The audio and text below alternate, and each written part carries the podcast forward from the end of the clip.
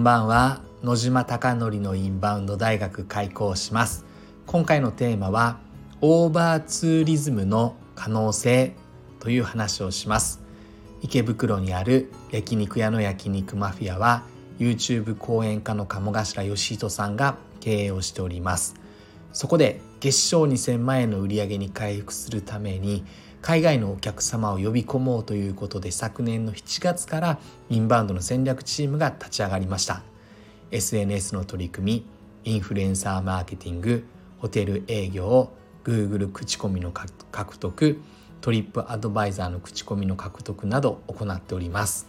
うまくいくこと、うまくいかないことがたくさんあるので、このスタンド FM を通してリアルな声を届けていきたいなと思っております。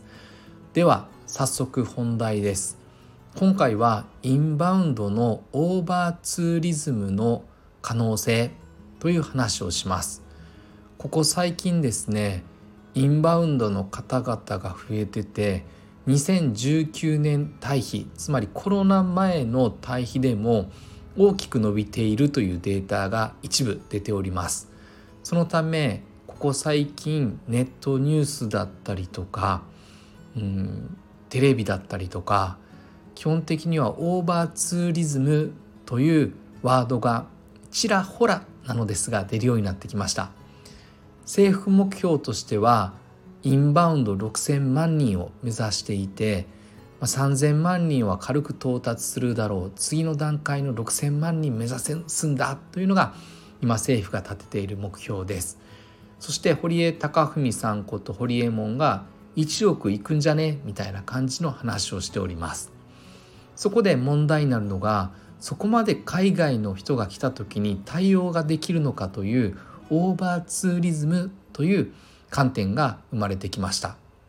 ただ私の個人的な見解としては、完全に集まるところには集まって、そのエリア、その飲食店、そのホテルはオーバーツーリズムの可能性はありますが、基本的にはオーバーツーリズムというのは一部だけが非常に顧客がインバウンドが流れて過多な状況になりますが、全体がオーバーツーリズムになるかというのは、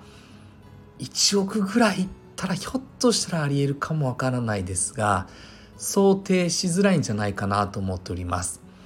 例えば今銀座にはかなり多くのインバウンドの方々が押し寄せていますが、この前私が行った知り合いのお店ではインバウンドゼロで全く海外のお客様来ませんって言ってました。でも2階のお店で2階から降りて1階に行って一歩踏み出したら、こんなに海外の人いるのに選ばれないんだという状況です。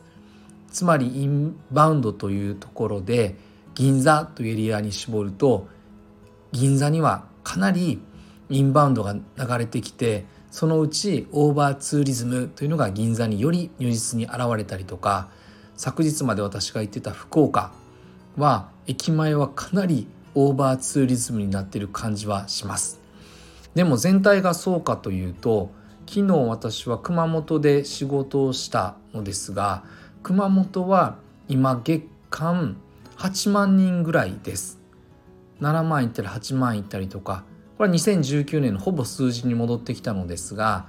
3000万人時代に1ヶ月8万、多くても8万人ということです。ということは8万人ということは1ヶ月割る30日なので、1日2667人ぐらいです。そうするとそんなにオーバーツーリズムの感じじゃないですよね。これが6000万になるということは単純計算2倍になるという可能性があるので、5333人ぐらいです。で、熊本というのはめちゃくちゃ広いので、熊本の駅前エリアもあれば、繁華街エリアもあれば、阿蘇のエリアもあれば、天草のエリアもあったりとかすると、分散してしまうと基本的にはオーバーツーリズムになりようがないって話ですよね。ただ一方、例えば2023年6月のデータでは、東京は宿泊者数が367万1020人ということで、2019年同月対比で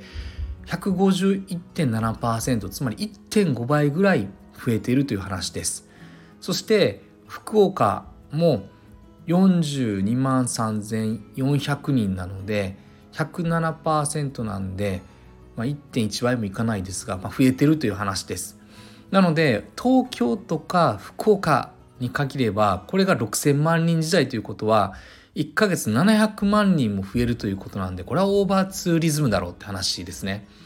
なのでマスコミのメディアの話は、都内、東京とか大阪とか愛知とか福岡とか、そういった主要エリアではオーバーツーリズムというのは当てはまるような気がしますが、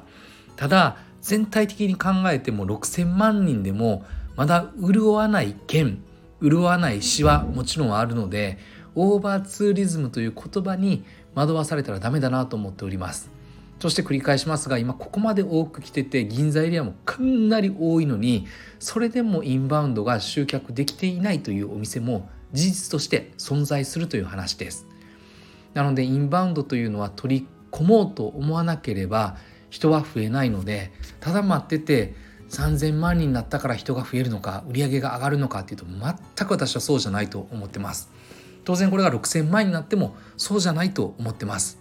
ひょっとすると1億になっても潤わないお店とか、潤わないホテルとか、潤わない都道府県とか、潤わない市とか町とか村はたくさん存在すると思ってます。日本は小さいですが、ただ1億人来てもまだまだ、特に熊本行ったらたくさん土地があるので、まだまだ空いているということは、これだけ2倍になっても全然やりきれるなと思っております。ただオーバーツーリズムの観点は決して軽はずみに論じてはダメだなと思っているので、東京都とか福岡県とか福岡市だったりとか、そういったところは真剣に取り組むべき問題だなと思いながら、オーバーツーリズムになった時にどうするかっていうのは考えるべきですが、その前にいかにインバウンドの方々を集客するために認知を高めていくのかということを真剣に考えて、どういうふうなお店作りができるのかというのを取り組む必要があるなと思っております。あなたのお店がたくさんのお客様であふれることを願って、そして焼肉マフィアがより一層海外のお客様にご来店いただき、本当に日本に来ていい体験が焼肉マフィアのおかげでできたっておっしゃっていただけるお店を目指して、これからも日々取り組んでいきたいなと思っております。最後までご清聴いただきまして本当にありがとうございます。おやすみなさい。